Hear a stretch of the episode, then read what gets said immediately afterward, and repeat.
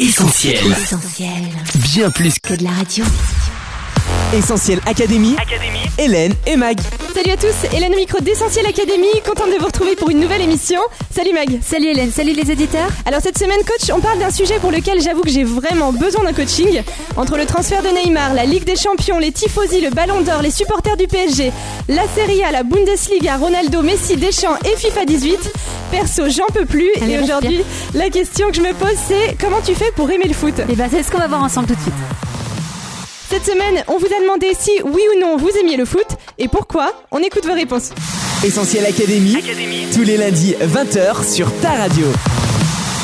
Euh, non, pas du tout. Parce que euh, j'aime pas euh, ce sport. Non, pas du tout. Euh, oui, j'aime le foot parce que j'aime le sport en général et le foot est un sport assez médiatisé que je peux regarder et qui m'intéresse. Euh, ouais, j'aime le foot parce que je suis pas assez sportif. J'aime pas du tout le foot. Franchement, j'aime juste pas ça en fait.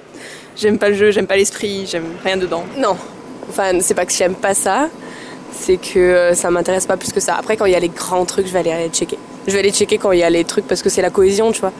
Trucs d'équipe et tout, je vais regarder parce que j'aime bien l'ambiance, mais sinon ça m'intéresse pas plus que ça. Non, j'aime pas l'esprit, je préfère le rugby. Ah, je suis sportif, j'aime trop le, le foot, j'aime trop. J'aime trop Cristiano. Bah, J'aime pas trop le foot parce que ça prend 90 minutes pour un match quoi. Et j'ai pas ce temps là. Essentiel Académie. Hélène et Mag. Mon coach, moi si j'avais dû répondre au micro-trottoir, franchement j'aurais dit que le foot ça me gave. Comment on peut aimer ça? Bon Hélène, je te l'accorde, parfois le foot a de quoi nous dégoûter. C'est beaucoup d'énergie et d'argent dépensé pour pas grand chose. Au final, 22 gars qui courent derrière un ballon et pourtant le monde s'arrête de tourner lors des grands événements footballistiques. Du coup, on ne parle plus que de ça dans les médias, à la pause café, sur les réseaux sociaux, etc. clair. Et le pire, ce sont les sommes monstrueuses et honteuses qui sont brassées par ce sport. Pourtant, écoute la suite Hélène, tu comprendras comment on fait pour aimer encore le foot aujourd'hui. Ok coach, j'attends tes arguments. Eh bien, premier argument, Hélène, c'est le niveau exceptionnel de leur expression scénique quand même.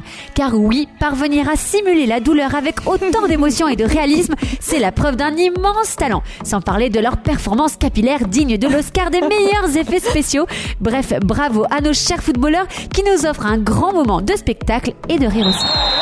Et puis deuxième argument, une soirée foot Hélène, c'est une ambiance sympa. Déjà, c'est un sport qui rassemble et qui permet de partager une soirée en famille ou entre amis. Et puis il est toujours accompagné de pizza, de chips, de soda et autres. Et ça, franchement, on aime. Essentiel Académie. Hélène et Mag.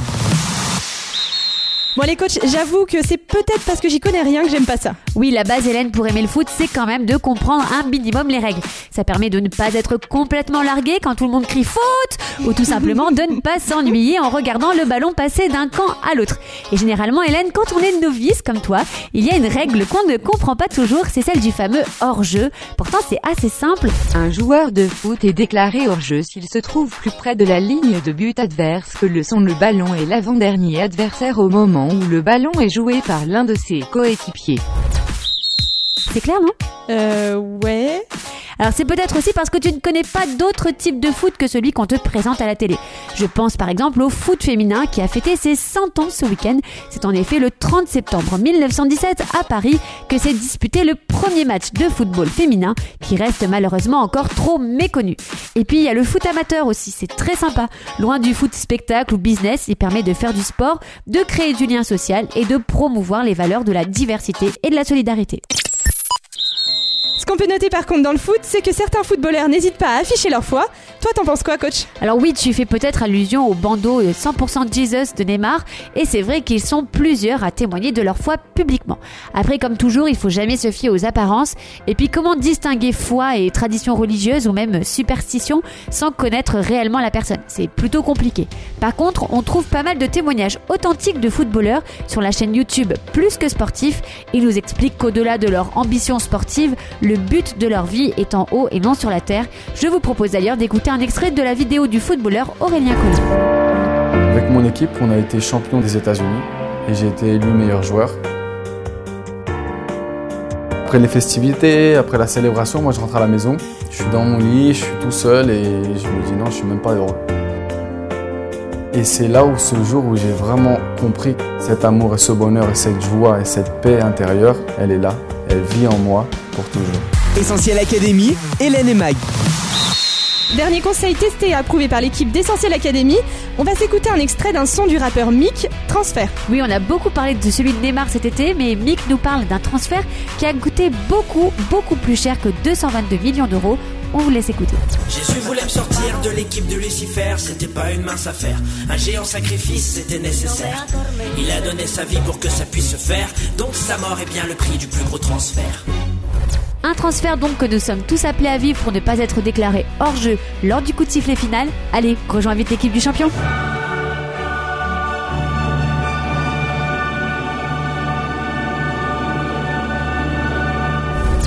Essentiel Académie, Hélène et Mag. Allez les fouteux, on se quitte, mais on se retrouve sur les réseaux sociaux. On va d'ailleurs vous mettre maintenant le lien du son de Mick sur Facebook. N'hésitez pas à réagir aussi sur Twitter, Instagram, Snapchat et maintenant WhatsApp au 07 87 250 777. Sinon, on se retrouve en studio dès la semaine prochaine pour un nouveau tuto. Bye bye À la semaine prochaine On retrouve, tous nos programmes sur essentielradio.com.